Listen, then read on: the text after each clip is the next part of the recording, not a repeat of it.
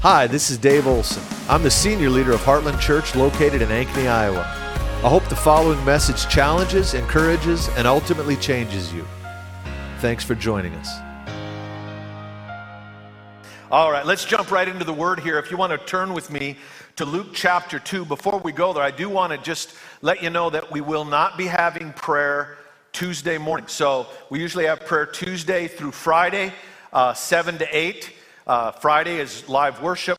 This Tuesday, we're going to be taking a break, uh, and then we'll be back here Wednesday for, for intercession. So, Tuesday, uh, or I mean, Wednesday, 7 to 8. So, uh, if you want to jump in here, look at with me at verse 22. We have been on the Christmas story. We're looking at that, that story kind of as our, our template of how God operates when He invades human history. How many of you could use a fresh invasion of heaven in your life? I, man, I sure could. And uh, so here's what we've been talking about that God doesn't come in a vacuum, that there are certain things that need to happen to attract heaven. Uh, let me throw a verse out to you. Some of you are familiar with this verse, Galatians chapter 4. I want to say it's verse 4, it's 4 or 6, somewhere in there. It says, uh, In the fullness of time, God sent forth his son, born of a woman, born under the law there's a lot in that little, that little statement. In the fullness of time, God sent forth his son, born of a woman, born under the law.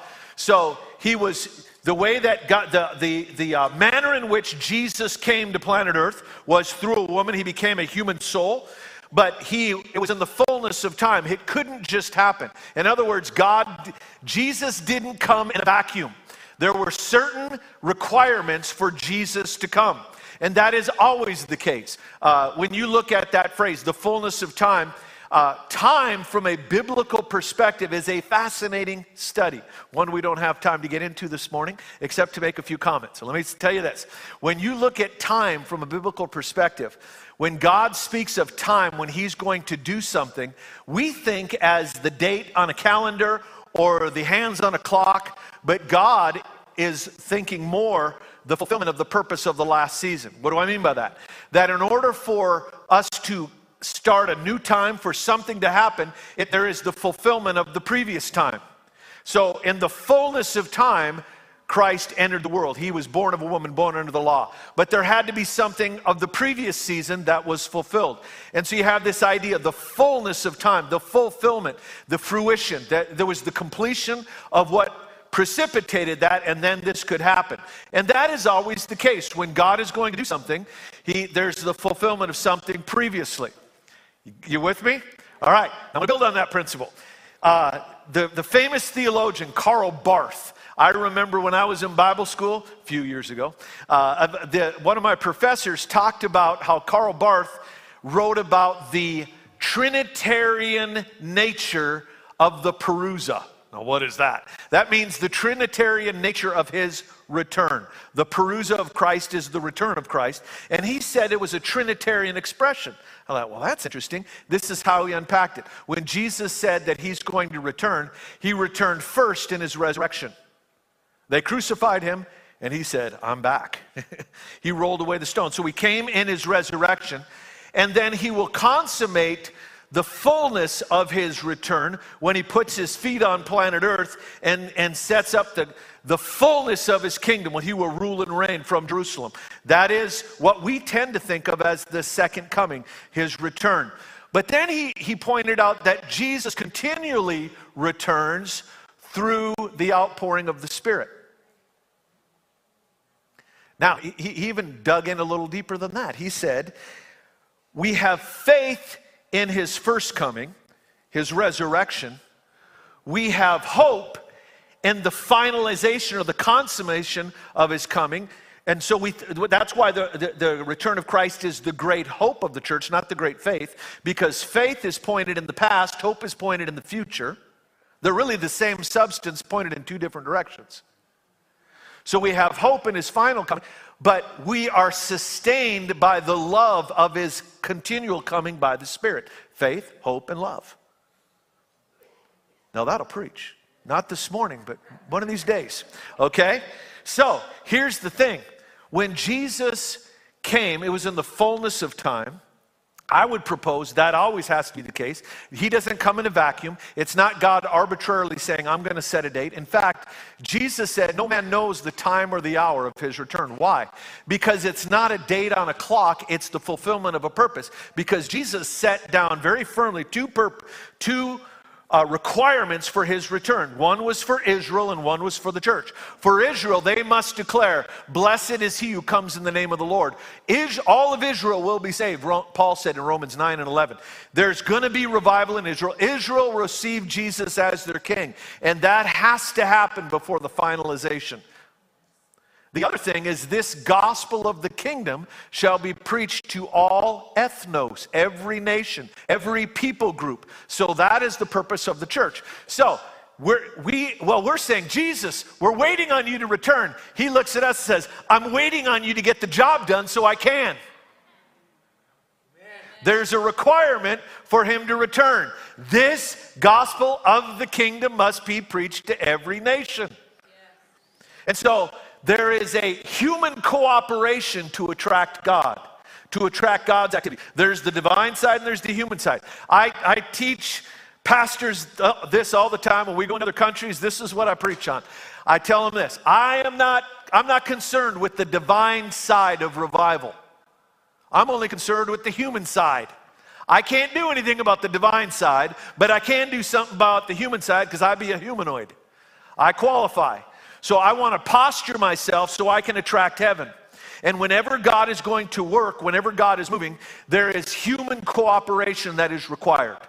God is looking for a certain heart posture. Now, last couple weeks we've been talking about Mary and Elizabeth, and we talked about how there's this partnership between the generations. You got Mary, who has not yet known a man. She's a young teenage virgin girl, has never, never known a man, never been married, and she gets a visitation from an angel that says, Hey, you're going to be with child. And she doesn't assume that it's going to be through the consummation of her marriage with her fiance Joe, the good Jewish boy. She perceives that this is something else. And she said, How will this happen? He said, The Holy Spirit's going to come upon you, and that which is within you will be of the Holy Spirit. So it was a divine conception. But there was an angel that had before that also visited Elizabeth. Elizabeth was representative of another generation. So there was the generation who has was too young to have entered into that time in her life, and the Spirit of God pulled her in early. Okay? Then we have Elizabeth, who had to wait long beyond the normal times, and she had already gone through menopause. She'd already been struggling with the hot flashes. Zacharias, he's freezing every night because she's got it so cold in the bedroom. And uh, okay, I'll, I'll just leave it there. But so they're they're past the time where they can have children, and she gets a visitation saying that you're going to be with child. So we have these two supernatural births. We have one that is prior to where she was thinking she would have children. The other one, long beyond, she should be a grandma by now, and now she's ready to have a kid. But there's some other players in this narrative that I want to talk about this morning. And that is in Luke chapter 2, we have these characters. Let's look at them. I got to silence my computer here. It's talking to me. Okay. It will not let me. Okay. Look at verse 22, or 23 rather, uh, or 22. These are new glasses, by the way. And when the time came for their purification, according to the law of Moses, they brought him to Jerusalem. This is speaking of Mary and Joseph. According to Jewish law, they would have to come and make a sacrifice and sanctify their firstborn child. And so they brought him to Jerusalem to present him to the Lord, as it is written in the law of the Lord every male who first opens a womb shall be called holy to the Lord. And so the firstborn son was sanctified, and so they would, they would be dedicated to the Lord, and thereby sanctifying all the other children that came first or came after that. And so it's the idea of first fruits. They would do that with harvest, the first fruits. They would do, that's the idea of the tithe. It's not just a tenth of our income, but the first tenth. And Paul says, when you sanctify the first, you sanctify the rest. How many of you are firstborn here this morning? Raise your hand. Okay, now you tell your siblings that I'm the sanctified one and I sanctified the rest of you. And I told the first service that I have you know I'm going to be true to the word because I have a vested interest in not preaching that because I'm the second born, but I'm going to preach it anyway, even though I don't qualify. Uh, so there's this, this idea of first fruits. And so Jesus is going to be dedicated to the Lord. And so, verse 24, and to offer a sacrifice. So, they're going to, the way they're going to uh, uh, dedicate him is to offer a sacrifice according to what is said in the law of the Lord a pair of turtle doves or two young pigeons. Now, that was the lesser of the types of sacrifice. There was a more expensive sacrifice for the wealthier class, but Mary and Joseph didn't qualify for that. They, they, there was an allowance in the law that they could bring a more uh, humble offering, and so they, that's what they were doing. Verse 25 Now there was a man in Jerusalem whose name was Simeon, and this man was righteous and devout, waiting for the consolation of Israel. And the Holy Spirit was upon him and it had been revealed to him by the Holy Spirit that he would not see death before he had seen the Lord's Christ. And he came in the Spirit into the temple, and when the parents brought the child Jesus to do for him according to the custom of the law, he took him in his arms and blessed God and said, Lord, now you are letting your servant depart in peace according to your word. Some of you have seen the famous painting. Uh, it, was, it was painted about 20 years ago of Simeon and he's holding this little baby and his head's cocked back and there's just glory on his face and his mouth is wide open and he's praying this prayer saying lord you fulfilled what i've been waiting for my whole life has been pointed towards this moment i have lived my life for the consolation of Israel. I've been investing my life to see this happen. And now you made me a promise that I would not die without holding this child, without seeing it with my own eyes. And now, essentially saying, I can die a happy man. I'm ready to go because the purpose of my life has been fulfilled. It's a beautiful, beautiful picture. And when he prays, he says, Lord, the, the, the Greek word there is despotos. It's where we get the word despot. It means absolute ruler of my life. You have fulfilled the dream, the desire you put within there. And now I'm ready to meet you. I'm ready to leave this world because everything I've lived for has now been fulfilled. It's a, it's a beautiful thing. Verse 34 My eyes have seen your salvation that you have prepared in the presence of all peoples, a light for revelation to the Gentiles and for glory to your people Israel. And his father and mother marveled at what was said about him. To me, that's fascinating that Mary and Joseph, after all they'd been through, all this supernatural activity, they've got the proof of the word of the Lord. They're, they have that little baby they're raising, and yet they were still marveling at the things said about this child. And it kind of comforts me, to be honest, because sometimes God will give me promises and I'll have breakthrough, and there's these promises and, and I'm believing for, and I've seen some of the fulfillment of it, and yet I can still waver. And so this prophetic guy comes and releases the word of the Lord, and they marvel at the things said about him. You got to think about this. this. This is a young Jewish virgin girl. She's engaged. An angel shows up and tells her, You will be with child. You're going to have a baby. Then it happens. She is pregnant. She knows she's never been with a man. Her, her fiance knows. And an, an angel comes to him in a dream and says, Don't divorce her. Stay with her. This is of the Holy Spirit. She carries that thing to full term, then gives birth to the baby. I mean, that's some pretty supernatural stuff. And yet she was still astounded by the word of the Lord over this child. And it's one of the ways that God sustains us in our life with the Lord. You give birth to something, but that isn't the end. Now, now comes sometimes the mundane raising of that dream that God has given you. And you're going to need the word of the Lord over that to keep you in the fight, keep you day to day nurturing that thing. There's uh, tonight, God willing. By the way, we'll be here five o'clock tonight for the Christmas Eve. We're to service. We're going to have some. We're going to uh, sing some some hymns, some Christmas songs, and have a short message. And God willing, I'm going to preach on the wise men. The shepherd and the wise men came to Mary and Joseph, and it says she hid these things in her heart. The Greek has the idea that she added them to the prophetic archive she was already keeping. It, it, literally, it literally means to take and add to. She hid these things. She, she took them and she added them to that prophetic portfolio that she would have to go and reference every now and then to keep herself in the fight. So we have Simeon. In a few minutes, we'll, we'll read where it talks about another person, Anna.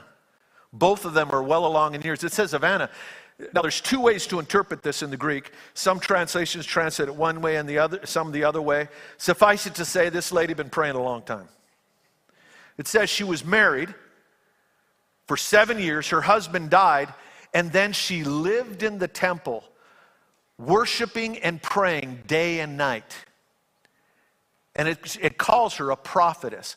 So she was a she was participating in prophetic intercessory worship for at least some 60 years. Some translations said that when her husband died, it had been 85 years since he passed and she'd been praying. That's a long time. But she was praying and fasting and worshiping the Lord and prophesying, and she was waiting on the Lord. She was she was fulfilling the requirements for Christ to enter the world. When Paul says in Galatians 4, in the fullness of time, I am convinced that Anna was part of filling up the time. I'm convinced that Simeon was part of filling up the time. They were creating an environment that God could enter into. There was some things that had to happen. Time had to be fulfilled for him to enter the world. And I would propose to you that God still needs those kind of people. Not just for the I believe before Jesus returns, there are things that have to happen. Someone cornered me on my eschatology after the first service. I believe before Jesus wraps up this thing called human history, there's some things that have to happen. You're saying, Are you pre or post trib, Pastor? Well, we're not talking about that this morning. That was a way to step around that, wasn't it? But there's some things that still have to happen. And for him to keep on invading human history through outpourings of the Spirit that we refer to as revival, there are there, there's a human responsibility. There are requirements for us to meet. We posture our heart to attract heaven. And that's what I'm concerned about. Now, it says of Simeon, he's holding the baby and he said, uh, l- listen to how he words this. He said, My eyes, okay, Lord, you, have, you are not, you are letting your servant depart in peace according to your word. For my eyes have seen your salvation that you prepared in the presence of all people. He's insinuating that he had a word from the Lord, that God had already promised him listen, you will not die without laying your hands on the thing you've been praying for. Man, that's a good word. Some of you need that word this morning. You will not die without laying your hands on the things you've been praying for. He had a word from the Lord. Anybody ever heard the phrase the, the 400 silent years? We talk about between the testaments, you had the old, the closing of the canon of the Old Testament and the opening of the canon with Matthew. So the closing of Malachi and the beginning of the Gospels, that was 400 silent years. And all of a sudden, this prophet begins to cry out in the wilderness, prepare you way for the Lord. It's John the Baptizer. And, and I was taught for years that there were 400 silent years. Anybody ever heard that? It's not true. Because Simeon had heard from the Lord. Anna was a prophetess. There were people hearing from the Lord. And in fact, it was essential that someone hear from the Lord to break things open so that the time could come to its fullness and Jesus could invade the world.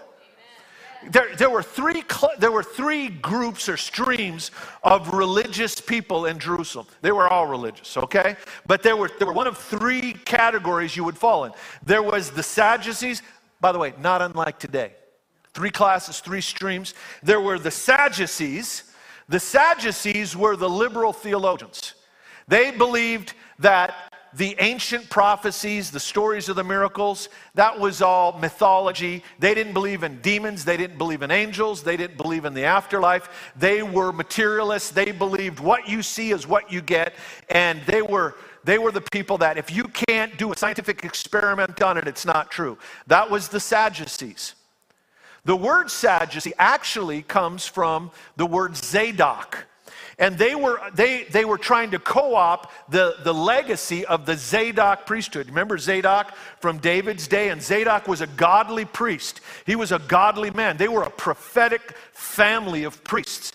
And they, the Zadokians, they had heard from God. They had been given a warning because there was a war that broke out between the first two factions. There was the Sadducees, who claimed to be the Zadokians, but they weren't. Everybody knew it. This was purely a political move. Matter of fact, Herod the Great had assassinated all the priests, all the religious rulers that weren't loyal to him, had gutted them of any lo- uh, spiritual men and women of God, and then he installed his loyal subjects that were the, uh, the, the Sadducees. Herod was not really a Jew, he was an Edomite that had been converted. He was of the Hasmonean dynasty, and it was purely a political thing, and he put in his political priests. Then you had a group called the Pharisees. The Pharisees, they were people who believed in signs and wonders. They believed in angels and demons. They just believed it was yesterday or in the future age to come. They just didn't believe in it for the present. Matter of fact, if you remember, Paul one time he's called before the Sanhedrin, which was made up of Sadducees and Pharisees. And remember, he said, I'm just on trial for believing in the resurrection of the dead. Paul knew what he was doing because he knew he's going to throw a grenade of controversy into that. And they started infighting. The Pharisees said, Yeah, yeah, yeah, that's right. We believe in that. He, we're, we're with him. And they said, No, we don't believe. The Sadducees, cat hairs flying, and Saul just walks out, you know. It, uh, he, he created an argument. He was wise. So you had the Pharisees, they believed in that, they just didn't believe it was happening anymore. They believed in the supernatural, but it was yesterday. Or it's going to be in the age to come, but not now. But there was a third group, and that was the Essenes. The Essenes, anybody heard of the Essenes? The Essenes were the Zadok priesthood. They were that of that, that faithful priesthood, and they had already received a prophetic word. Now, how do I know this? I'll, I'll share with you. A lot of this, had, there's been discoveries in the Dead Sea Scrolls that has validated the very prophetic nature that was maintained by the Essene community. They never lost this. It, there wasn't silent years. There was a young man named John the Baptizer that was raised in the wilderness with the Essenes, and they had a word that one of our own would be raised up to fulfill the word of Isaiah. Bless, there's going to be someone that will prepare the way for the Lord. They were waiting for one of their own. When John went out in the wilderness, that's who he was being raised by. It's likely that when Joseph and Mary, through a dream, were warned, hightail it out of there because Herod is going to try to kill the Christ child, they went to Egypt. See, the Essenes had a prophetic word. They were told, get out because the Pharisees and the Sadducees, there was a civil war that had happened. They were killing each other off. And so the, the, the faithful ones, known as the Essenes, they'd heard from God through a prophetic word. They gathered scrolls, they gathered copies of all their sacred texts, and they moved to Egypt. And you can find the Essene uh, synagogues still in a, the remains in Egypt to this day. So when Mary and Joseph went to Egypt, that's probably where they were going. And they took these scrolls to preserve the writings. And some of them were hidden in caves. Anybody ever heard of the Dead Sea Scrolls? Those are the caves that they hid them in. And so I want to say it was around the 40s, if I remember right. They, they, uh, there was some shepherds that went into a cave and found some jars with scrolls in them. And now they've found 11 different caves with scrolls hidden in them. Now, see, there was talk about these Essenes, and there was writings by the Essenes. As a matter of fact, in the, I want to say I forget, it was sometimes between here and the 40s. There was, uh, it was early on, and there was some shepherds that went to an Armenian church and said, hey, we found some scrolls, some writings of these, you know, some of these ancient writings. And up until around the late 90s, people, scholars would always tell you, no, that those weren't real, they weren't legit, because they were too Christian in their theology. These scrolls talked about things like the Messiah being the Son of God.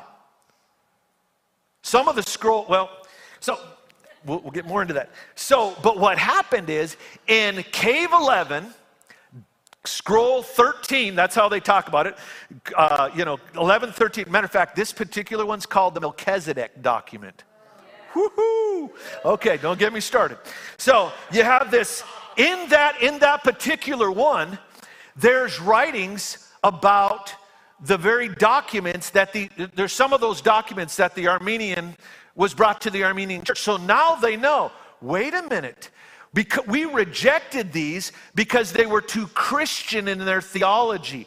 We didn't accept them. We, what scholars thought is, oh, somebody after the church was established, after the New Testament was written, came and, and you know ghostwrited some stuff and said, oh, this was predating, and they really wrote Christian theology, and it was it wasn't real. Now they know it was because these scrolls predated Christian epistles. And these scrolls say things like this that the Messiah would be the Son of God Himself, and that He would die for the sins of the world. There's one passage, it, it warns the Essenes don't take part in the nails. Crucifixion wasn't even a thing at the time, but they're prophetically perceiving what's to come. And they were warned don't take part in the nails. And God will reject the priesthood that rejects the Messiah. And one of the ways you're going to know, you'll know that the, the Messiah has, uh, when, when they reject the Messiah, you'll know that God has rejected the former priesthood, and the sign will be the ripping of the temple veil. Isn't that amazing? So, suffice it to say, these are some pretty prophetic dudes, okay? They are hearing from God. They kept that thing alive. And so when, when Simeon comes along and Anna come along, they're most likely people that have been influenced by this third stream because the, the other prophetic word they had is that when Rome takes over, you can return. And so many of the Essenes had returned to Jerusalem in preparation for the Messiah to come. And had, there was this expectation because there was a company of people that had dialed in, were listening to the word of the Lord. God had been speaking to them, and that's how they stayed in the fight. They stayed faithful. And the Pharisees and the Sadducees rejected it. As a matter of fact, there's some of the, the, the texts after that that the Pharisees and the Sadducees had altered. They're known as the Masoretic texts. And some, but if you look at the Dead Sea Scrolls, see some, there's a few passages where Paul quotes an Old Testament scripture, and there's a discrepancy, and people say, "Yeah, see, Paul is Paul missed it. He didn't write it down wrong." Scholars will say that, but in reality, if you check the Dead Sea Scrolls, which predate the Masoretic text, you find out Paul was exactly right.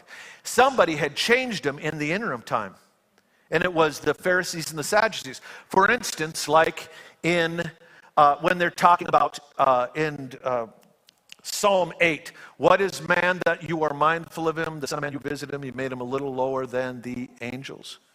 It's Elohim, a little lower than God. It's talking about, there, there's verses that talk about a, Psalm 40, a body I have prepared for you. Paul quotes that in the New Testament. In the Old Testament, some of our texts say uh, uh, uh, something about a, a purpose I have prepared for you or something like that. That's still good. But the reason they messed with that is because to say that the Messiah would, that God would have a son and he would have a body, this is too Christianized. And it undermines our arguments. And so it's, it's a fascinating thing. So, anyway, so here, here's what we have. Oh, my goodness we have a problem. That's what we have. Uh, we've got the, the, the Sadducees who didn't believe, they believed it was never true. The Pharisees who said, yeah, miracles are true in the past.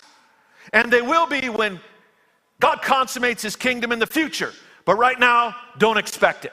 And then you had this radical group called the Essenes fasting, praying, prophesying, holding the line, hearing from God. They're in the pocket.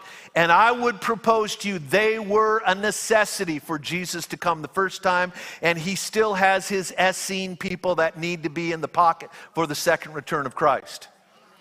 We have a responsibility to fulfill. So listen to what it says about Simeon. He says, my eyes have seen your salvation. You have prepared in the presence of all the peoples a light of revelation for the Gentiles and glory for all your people, Israel. See, that was decidedly an Essene statement. The Pharisees and the Sadducees didn't believe that anybody but a converted Jew, you wouldn't be a Gentile anymore. You can't take part in the promises. But Simeon, who was listening to God, understood that there is uh, there's a, a, an extension of God's invitation to the Gentiles. Now, Simeon's an interesting guy, and a lot of scholars believe, and I agree with them, that Simeon was the son of a dude named Hillel. He was a famous rabbi. And he was, Hillel was also the grandfather. He was the father of a man named Simeon and the grandfather of a guy. Anybody ever heard of Gamaliel? Many scholars believe that's the Simeon that was the father of Gamaliel. And Gamaliel taught Paul. Gamaliel was the one who stood up and, uh, you know, he, he was, he was a, a, a very uh, learned rabbi. I believe he's the one that stood up and said, hey, we, we're going to find ourselves uh, resisting God if we're not careful in resisting the Christ.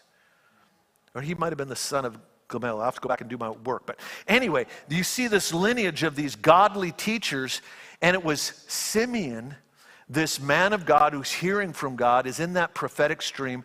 God has always had his people that hold the line on those things. And they were essential.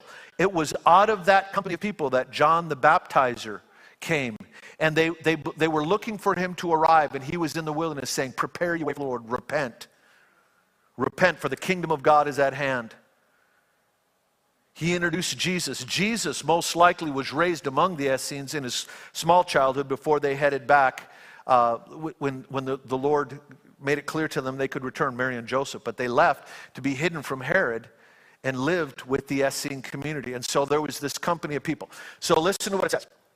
Uh, and his father and mother marveled at what was said, and Simeon blessed them and said to Mary, his mother, Behold, this child is appointed for the fall and rising of many in Israel, and for a sign that is to be opposed. And a sword will pierce your own soul too, also, so that the thoughts of many hearts will be revealed. He's saying, Listen, this child, as this child grows, it's going to expose the hearts of men.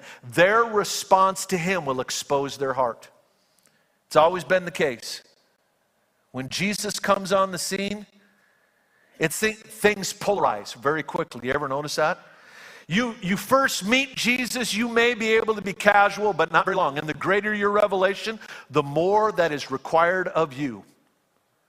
And in no time at all, you'll find yourself on your face worshiping, or you'll be shaking your fist, kill him, crucify him. Because the, the Bible, the, the, the, the, truth that is in him, who he is, he is the living embodiment of truth. You put it this way the clearer the presentation of truth, the more clear response is demanded of you. Jim Elliot, you guys know who Jim Elliot was? Uh, Elisabeth Elliot, uh, she, she, he was her first husband. He was a martyr, ended up getting killed as a missionary. You ever read his journals? There's some really good stuff in there. He was a man of unique consecration. He wrote, uh, he was the one that had the famous phrase, He is no fool who gives what he cannot keep to gain what he cannot lose. If I wasn't wearing this, I would mic drop. That's a good statement. Uh, you know, of course, I'd have to fall over and that would be awkward. So, another statement he had was this He said, God, make of me a crisis man. Bring those I contact to decision. Let me not be a single sign along a road, but make of me a fork that men are forced to face one way or the other. Uh, they're, they're forced to choose one way or the other on facing Christ in me. It's a powerful statement. Make of me a crisis man. Bring those I contact to decision. Let me live in such a way that when you meet me, you've met Jesus and there's no middle ground. It's not some watered down thing where you can stand and, and be neutral, but you are forced to deal with the reality of the living Christ. That men may be forced to choose one way or the other in facing Christ and me. Jesus had that effect. If you look at the crucifixion of Jesus, the Pharisees and Sadducees, who previously in history had literally been killing each other, all of a sudden unite. The, the re- religious class in Rome, there was always this tension. Next thing you know, they're saying, We have no, no God, but or no king but Caesar. And they were, they, all of a sudden, there was this coalescing of people against Christ and coalescing of people for him. Because that's the effect that Jesus has. And if you're revelation of who Jesus really is enables you to still live at arm's length and live in a passive way, then I would propose to you, you have not had a clear enough revelation of who He is. Because when you see Him for who He is, it will either cause you to cry out, crucify Him, or He is King and He is God, and what's the next order's Lord. And we need a greater revelation of who He is. And these Essenes were those who held the line on a revelation. They walked with God. But there were very, very lean times. The last written prophecy that was part of the canon of Scripture was Malachi. And there's a reason we call it the silent years, because there wasn't a lot going on. But there were people who kept that thing alive the whole time. How did they do it? How do you keep the promise alive in the silent years? That's the question. God needs a people who will still hold to the word of the Lord. And what Simeon did, he said, Lord, you have done this according to your word. He had been nursing that word. Simeon and Anna were as pregnant as Mary and Zachariah and Elizabeth. They were carrying a baby just as much as the other two. They had been nursing that. It was just a longer pregnancy. So, how do you nourish the word of the Lord in the silent years? How do you guard that? How do you keep your hopes up? We need to learn to do this. I had someone years ago, a young, young couple that I knew, and uh, they said, Pastor Dave, I don't, how, do you, how do you keep in the fight? They said, You refer to words that God gave you 20 years ago, you're still believing for. Now it's 35 years later. They said, How do you do that? They said, I'm, I'm ready to throw in the towel, and God gave me some promises six months ago. So, how do that's a great question that they ask. How do you nurse the, the, the, the, word of the Lord? How do you keep hold of that thing and not abort what God is doing? You've got to keep those promises alive. We need to learn to steward our own heart, to pastor our own heart. And one of the ways is through the prophetic, through the promises. And the prophetic can be as simple as reading the Bible and God giving you a word. He, there's a verse that jumps off the page and stabs your heart, and it, it, it settles in your heart, and you know it's a word from the Lord. We've got to be drawing from that on an ongoing basis. Being a Pharisee is not enough. Believing the supernatural and God's activity in human history was something of the past and something that's coming in the age to come is not enough to hold us to affect his fresh invasion in our life. We've got to be those that nurture the word of the Lord. We've got to keep hold of hope and joy, okay? Let me give you three, three passages because this is really what I wanted to get to, and we're not going to get there again, okay? Hebrews chapter 12, James chapter 1, and Romans chapter 5. The, there's three examples of how you build character in your life and how you hold on to the promise. And I'm going to tell you, holding on to a promise, if you'll hold on to it, will build character in your life. James chapter 1, it says, Think it not strange when trials of many kind come upon you. For it's that's essentially saying that's normal Christian life. Have patience so that you can, after you've endured, have had patience, you can be mature. Romans 5 says suffering produces perseverance and perseverance character. Same equation. Hardship, hard times, when you endure it and have patience and you gut it out, it will produce in you a maturity, a holiness, and a character. In other words, no pain, no gain. You can't grow up without going through some things. And one of the ways that God pulls us through those hard times is He gives us a promise on the front end that if we hold on to and we nurse that thing, it will actually be the motivation to go through the hard time and we'll come out the other side a different person and we'll achieve the promise. Then God can entrust us with that promise. But if we don't learn how to nurse the promise, if we don't learn how to cultivate hope in our own heart, and that's on us. We need to learn to do it for ourselves. Hey, when we first get saved, someone else is pastoring us and counseling us, and there's times we still need that, but we've got to learn to do that stuff for ourselves. How do I pastor my own heart? How do I keep my heart in the fight? I keep hold of the promise. Remember what Karl Barth said? Faith in the past, hope in the future, and the sustaining love in the present. That hope in the future, having a vision of what God has promised you for the future, actually motivates you to keep on going. Do you have promises you're holding on to? Do you have a vision for the future? Hebrews chapter 6 says, We want you to keep hold of the hope, comma, we don't want you to become lazy. That's the NIV. Notice how he connects laziness with losing hope. You ever noticed how depressed people sleep a lot? And it's not necessarily a character thing. We say, oh, that guy's lazy, that woman's lazy. Laziness is not necessarily a character thing. It can be, but often it's a psychological result of being robbed of our hope. Because without hope, we have no motivation. Why get out of bed? Just another lousy day anyway. That's Eeyore thinking, okay?